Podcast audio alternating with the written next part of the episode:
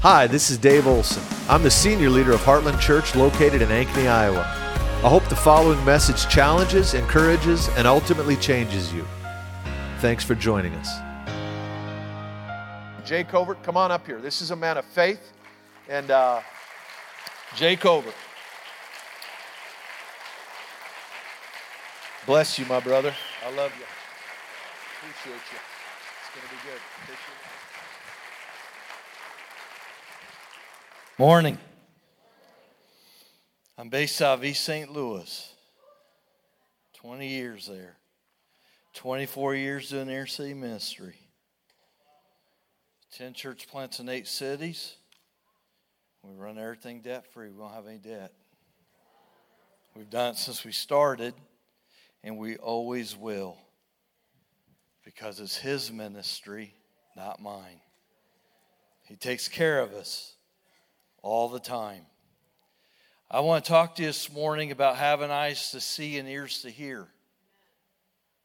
A lot of churches are deaf right now and blind. They're unaware of what's around them. I learned early on what it meant to, to see and hear. April of 91, I was at the dope man's house, and I'd taken a lot of drugs that night, and I was going in and out of consciousness.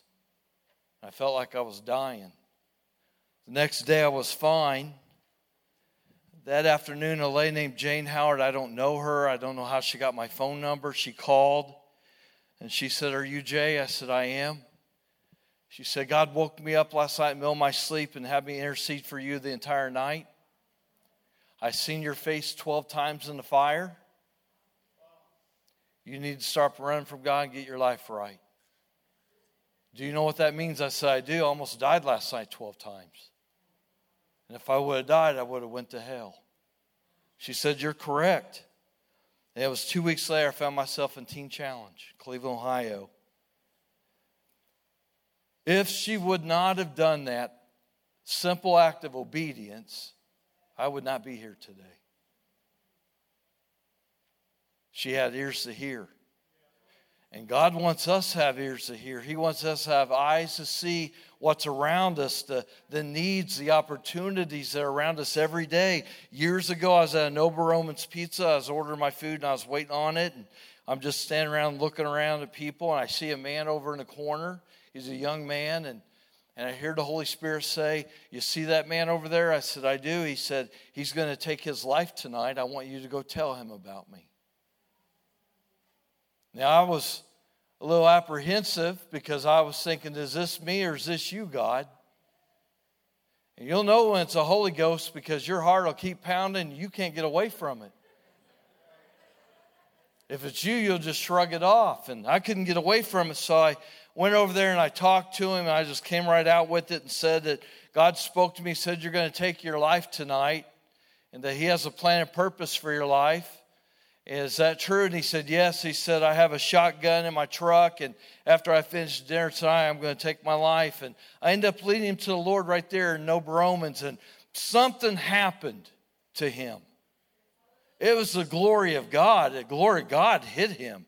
There was an instant change, there was an instant deliverance in his life. And he said to me, Would you follow me to my mom and dad's house? I want you to meet them. And so I followed him there, and we got there a few minutes early, and, and it was a Saturday night. And they just came home from a prayer meeting.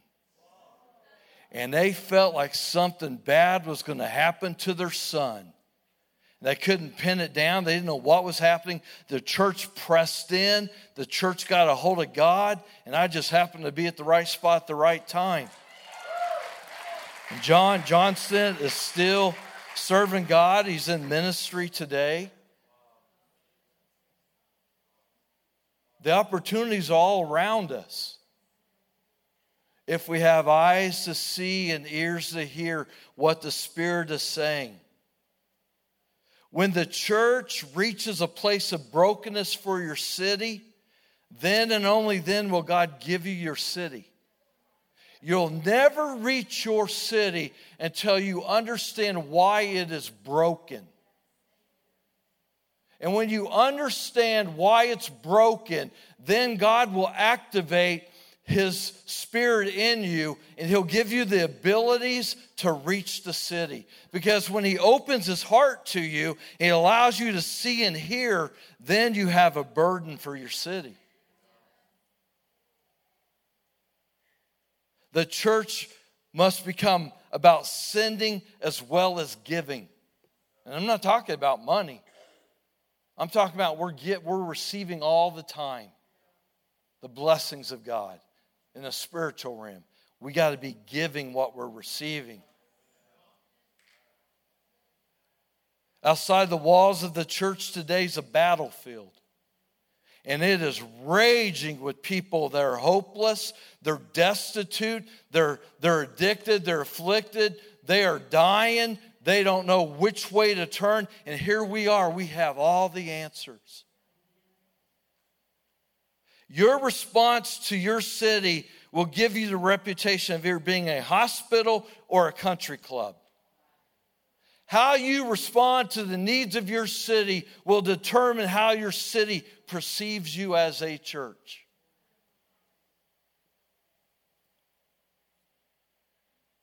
How do we win the spiritual battlefield outside the walls of the house?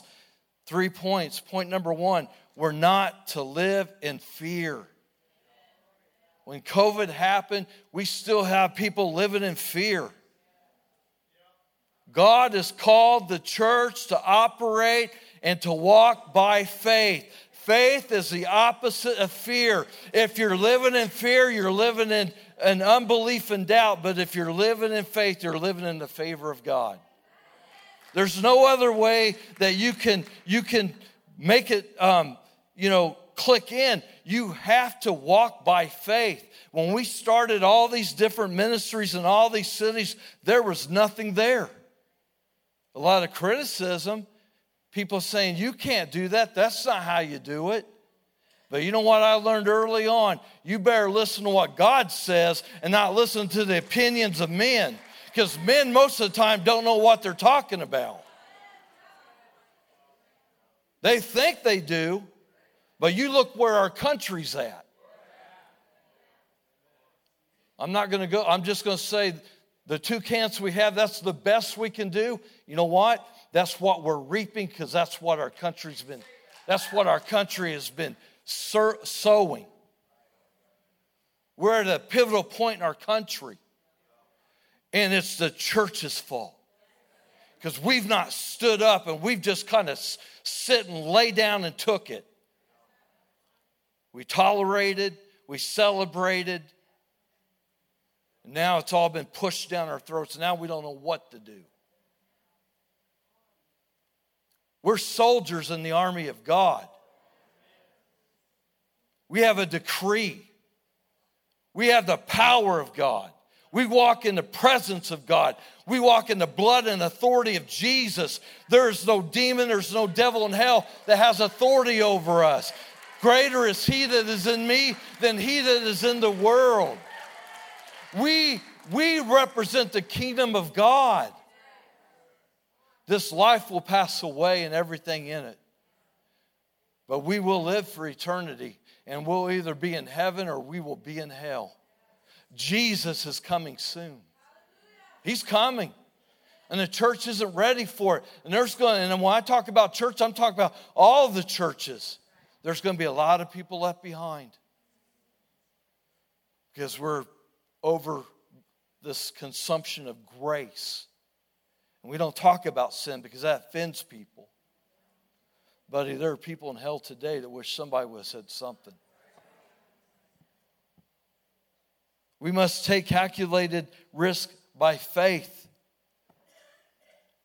Doesn't matter what people say, it matters what God says and we must take risk on people because somebody took a risk on us years ago. Now east st louis it's a very violent city.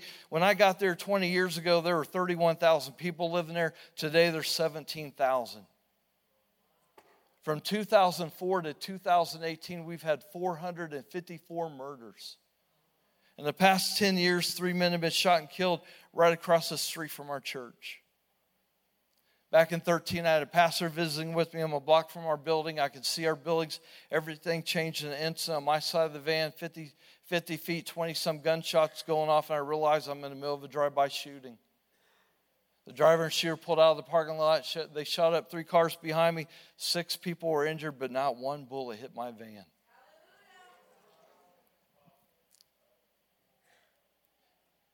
The last Assembly God church in East St. Louis closed in 1983. They just they moved out. You know, there used to be three, and they were the last to close. They moved out and they sold the building to a Jamaican pastor, and he was one of those uh, uh, I don't know. They don't wear they wear skirts and no makeup kind of guys.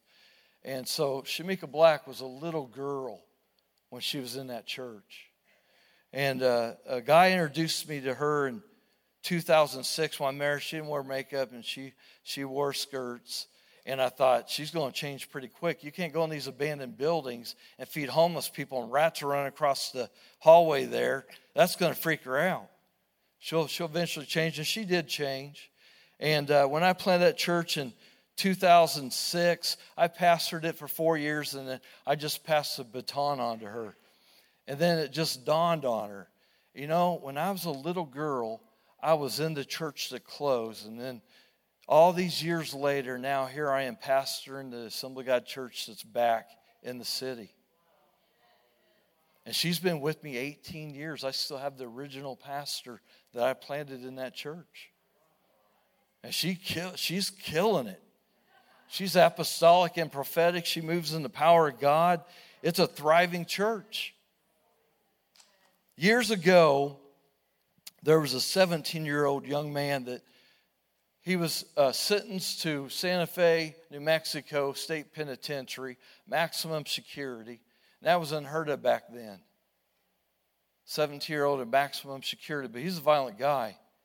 And uh, he got out. Him and his friends were in Juarez, Mexico. They had, they, they pushed through the, the checkpoints, had a uh, uh, run running with the police. They they got past that. Their car broke down on the interstate, and when it broke down, it broke down right next to a Pontiac dealership. This is 1985, and so 1985, he breaks into the dealership, finds the keys to a brand new 85 Pontiac Firebird, and drives it through the show glass window. Picks his friends up they blow through two more checkpoints, and then they have a shootout with the police. And the car was riddled with bullets. And he got 16 years in prison for that. And so they, they moved him from Santa Fe, New Mexico to New York to a prison there because he was violent. And then they moved him to Camden, New Jersey, or Camden, Missouri to a prison. And he was in solitary confinement when somebody slipped a Bible underneath the door and he began to read the Word of God and he gave his life to Christ. Then he was baptized in the Holy Ghost out in the rec yard, and then they released him. Stuck him on a bus back to Las Cruces, New Mexico, and he found a little Assembly God church there, and that's where he plugged into it, and that's where he met his wife. And for five years, he would do street ministry in Juarez. And then one day, God said to Ramon Granados, I have enough Ramones here. I need you to move up to East St. Louis because I want you to plant a church. Now, when he had moved there, that was, I, I've been in prayer in July. He moved there in August. I met him 13 months later. And uh, I hired him on the spot, didn't know anything about him. I just saw I'd been praying. I had been given two buildings, and God spoke to me and said, plant a Spanish speaking church in the building. And I said, God, doesn't make any sense. There ain't no Hispanics here, it's in the hood. I mean, I got ridiculed for that. You know, we got the building, had 10 people, and I shut it down and told them to go to the church in East St. Louis. And I let the building sit for a year. I had to let that thing die, die, die because it was already dead. Just need to die a little bit more. And so we launched him. You know, he's been with me now 16 years.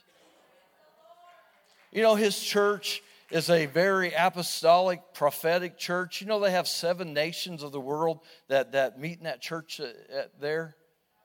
And they, they, they have people that show up and they, they, they get down in the Holy Ghost in such a way that people start manifesting demons. I mean, it's like all the time.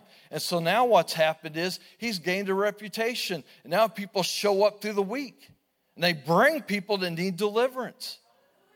And he prays over them and God delivers them.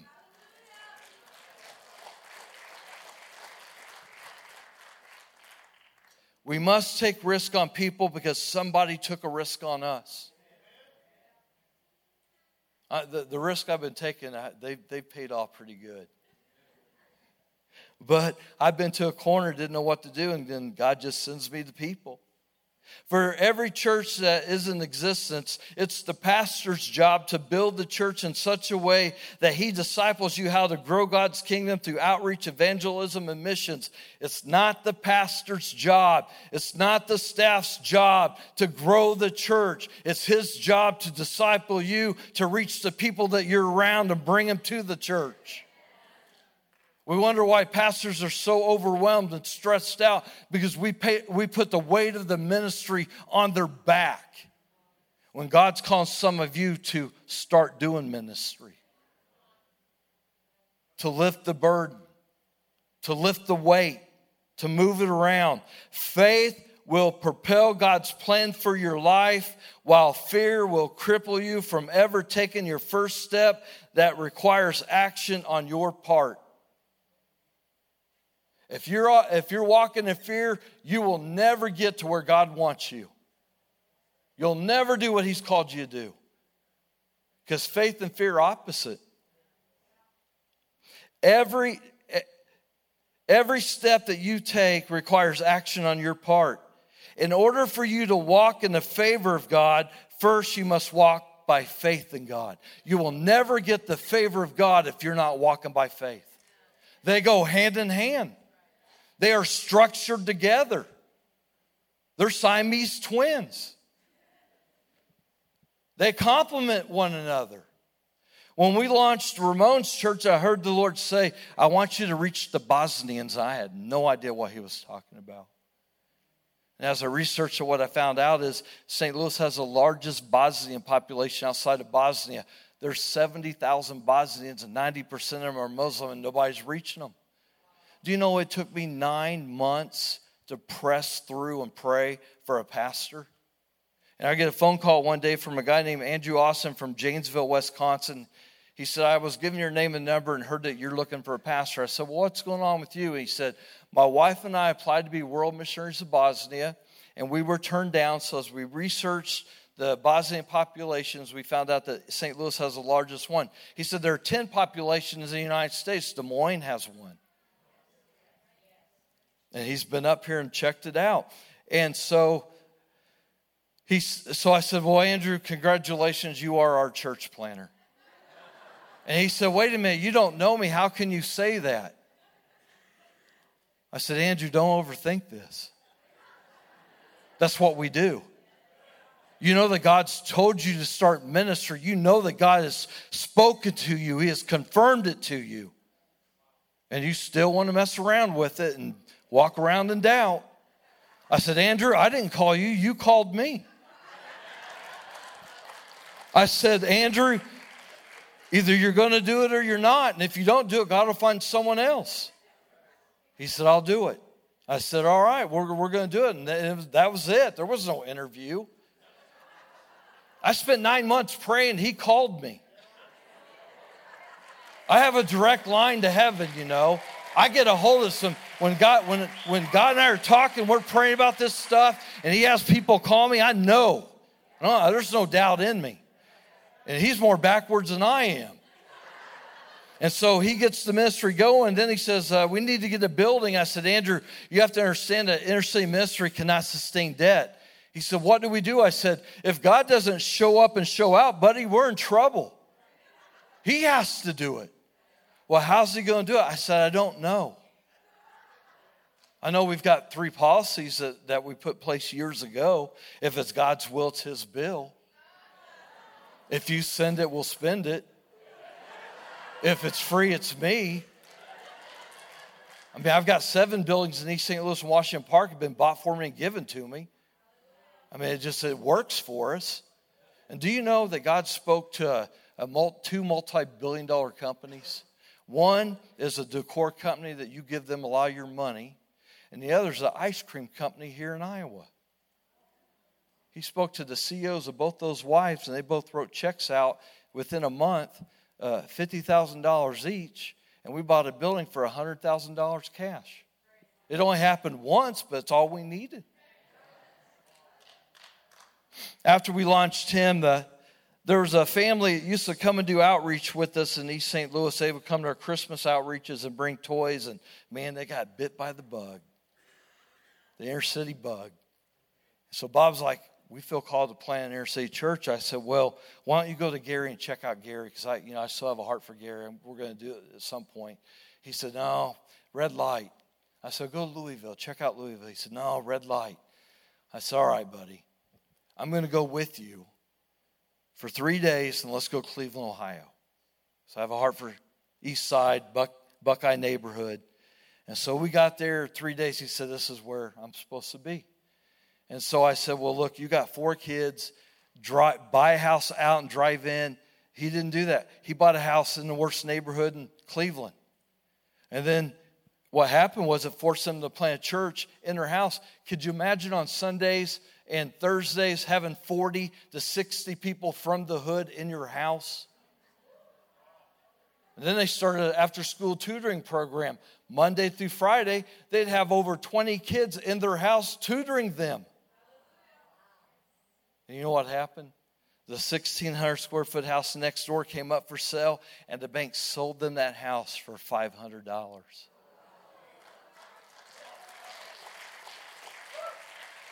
Did they know they were going to plant house church? No.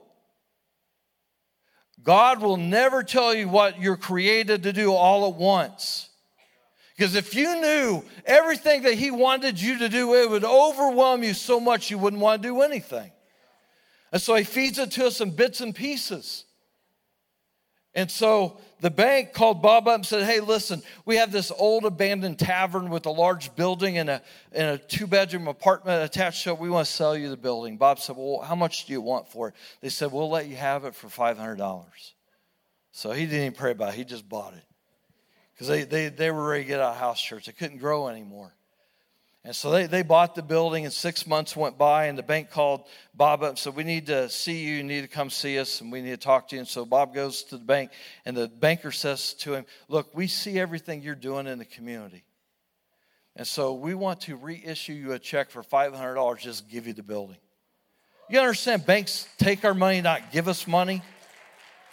But that, are, that is the principles for God's kingdom if we'll step out in faith and we'll operate in the in, in, the seeing and hearing part of it, then God will launch us to do great things. We have a ministry in Covington, Kentucky. It's called the Lord's Gym. It's a boxing gym. And I don't have the current numbers for 23, but I can tell you in 22, they served 20,000 meals. They help 4,000 people get employment, and they service 7,200 nights for the homeless shelters. And in the cross pollination of that ministry, we started a ministry in Phoenix, Arizona, three several years ago, about six years ago. And there's a guy named Zippy Dirks that was in Covington, Kentucky, that plugged in there, and then he transitioned out to Phoenix to work with the guy that had out there. Now, Zippy was eight years old when the police showed up at his house and arrested his mom for murder. So I'll tell you what kind of life Zippy lived. He did get into minor league football, trying to break into the NFL. It didn't work for him. Then he got cancer. And they said, You'll never have kids again. Do you know he's got five? He got married and has five kids now? And so when the guy that was in Phoenix pulled out, all I know is I got a guy named Zippy that's supposed to take this over, and I don't even know who's, who is Zippy Dirks. I said, Zippy, your name sounds like you like you're lead singer of a country band. Zippy Dirks and the Good Old Boys.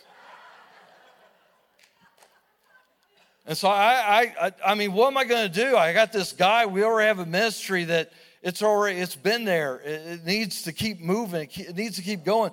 So i just took a chance and began to disciple him and pour into him. And already this year 259 people have been pulled off the streets and put into faith-based programs like teen challenge and victory outreach women with their children that were homeless sleeping in their cars have been put in emergency housing. Last year 1056 people were taken off the streets and put into the programs. In 2022 when he started 575 people. In the past two and a half years he has pulled 1900 people off the streets.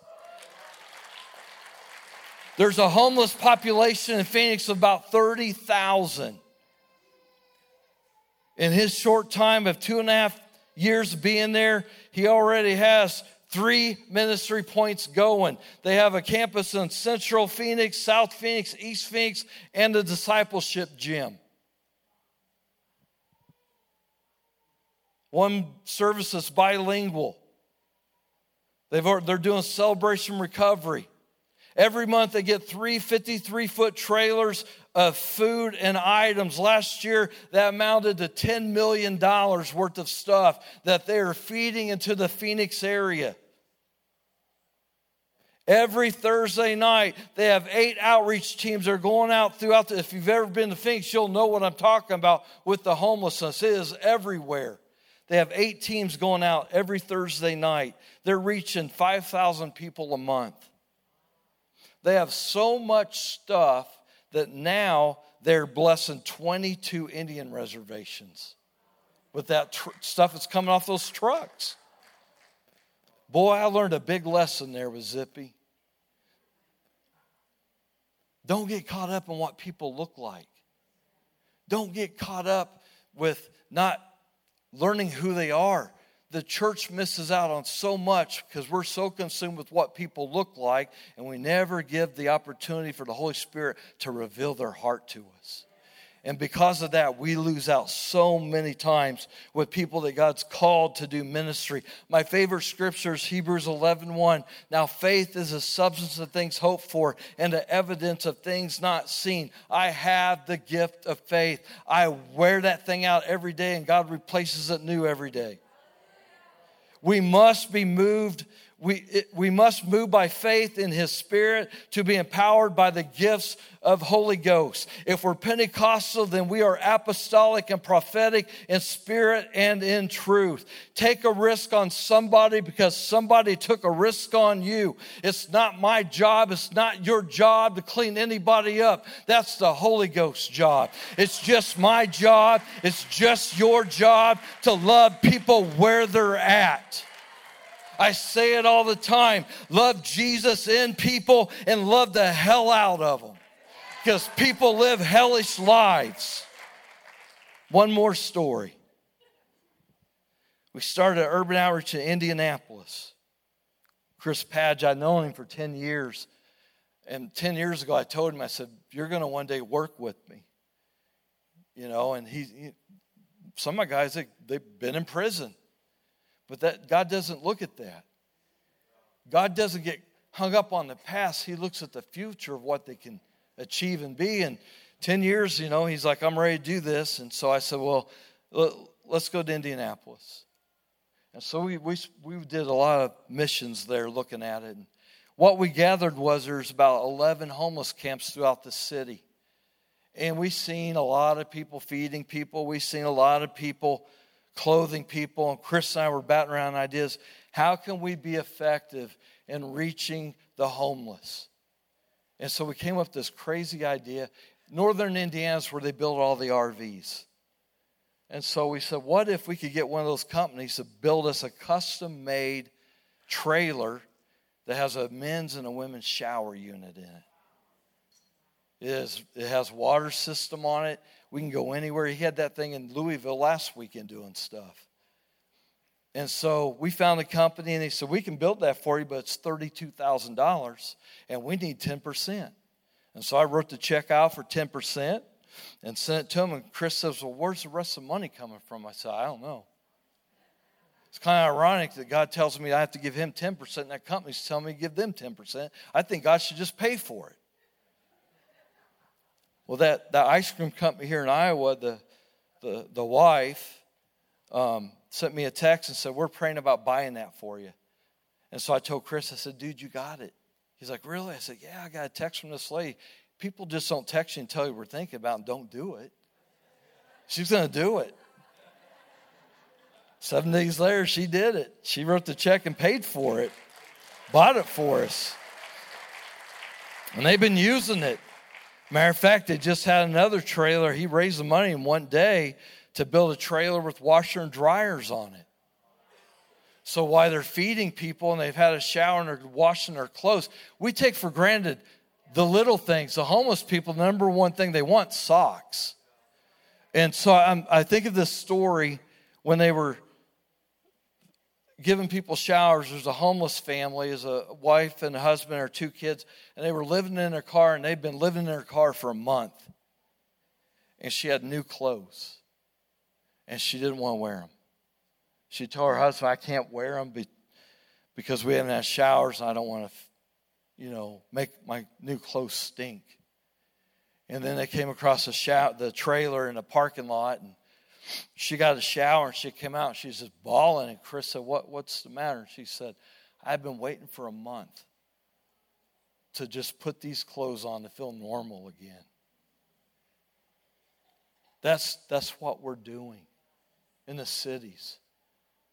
We're reaching the marginalized. We're reaching the throwaways, the people no one wants nobody knows what to do with. Urban Outreach is reaching them. We're planting churches. And so I, want, I want to say this morning, thank you for allowing me to come and speak to your hearts. And thank you, Pastor Dave, for your friendship.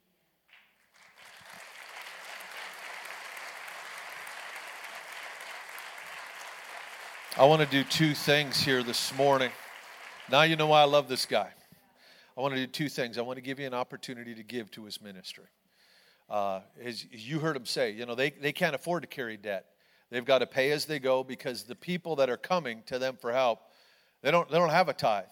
Uh, I don't know about you, but that story about that woman crying, just breaking down because she had a, had a bath, she had a shower. Uh, there's, there's something about losing your dignity when you're filthy, when you're dirty, that you become either invisible or you feel like you disgust people. That becomes your identity. I've, I've been there. And uh, those things are crucial for us to serve people in those ways. So I want to give you an opportunity to pour into his ministry. This is good soil. And so, guys, if you could put the, uh, the QR code up there, if you want to write a check, if you want to give cash, make sure you put it in an envelope and put it in that back, uh, that back box so that we know, because we want to make sure everything that comes in for Jay goes to his ministry. We want to make sure it gets to him. But I want to encourage you to give something. You know, we take for granted the, the little things, the luxuries that we have, but there are people out there that don't have it and uh, they're reaching them. They're making an impact in the inner city. And, uh, you know, they have 10 churches. I, I, I believe that God's going to grace him to plant many more churches and uh, that his best years are to come. So I want to give you an opportunity to do that very quickly if you want to scratch out something for his ministry. The other thing I want to do is I want to have Jay. Adam, why don't you come on up here, Pastor Adam? And uh, I want to have Jay pray over us. And uh, I want him to release something over the congregation. And uh, Matt and Jess Peeler. It's Jess, right? Matt and Jess. I want you guys to come on up here with your team. Uh, they've got a, a group that uh, they feel they're, they're called to pioneer a church, going to plant a church. And uh, Jay, I want you to lay hands on them. I, I believe there's an impartation for them. And uh, there's others of you, man, God has stirred your heart to do some things. It might be plant a church, it might be that you feel called to sell it all and go to the mission field. It might be that you're, call, you're feeling called to be trained short term. I, I don't know. I'm not, I'm not going to venture to try to figure out God's will for all of us. But as we heard this week, uh, when those of you that were here, when, when uh, the message on Esther stepping over that line, uh, I want to encourage you to respond to the Lord this morning. And if you feel the Lord calling you to make a big step in your life, to make a big change, I want you to stand. And Jay, if you would just release a blessing, you pray whatever, whatever God puts on your heart, and if you'd lay hands on this group. Lord, we just thank you for this day, and uh, you you want to give increase to this church, and there's a church planting mechanism that that you've been laying on people's hearts, and the pastor here for several months now, and so that time is coming where the fruition of that is getting ready to be planted. And so we just pray that that you would continue to raise up church planters and as the people that are here that are sent out to go, that you would send more people in.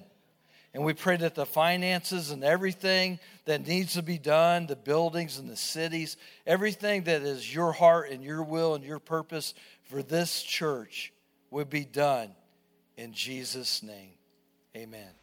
Thanks for listening to our podcast. If you'd like to help more people hear this message, you can get the word out by subscribing and sharing it on social media. If you'd like to support the ministries of Heartland Church, you can do so at heartlandchurchonline.com/give.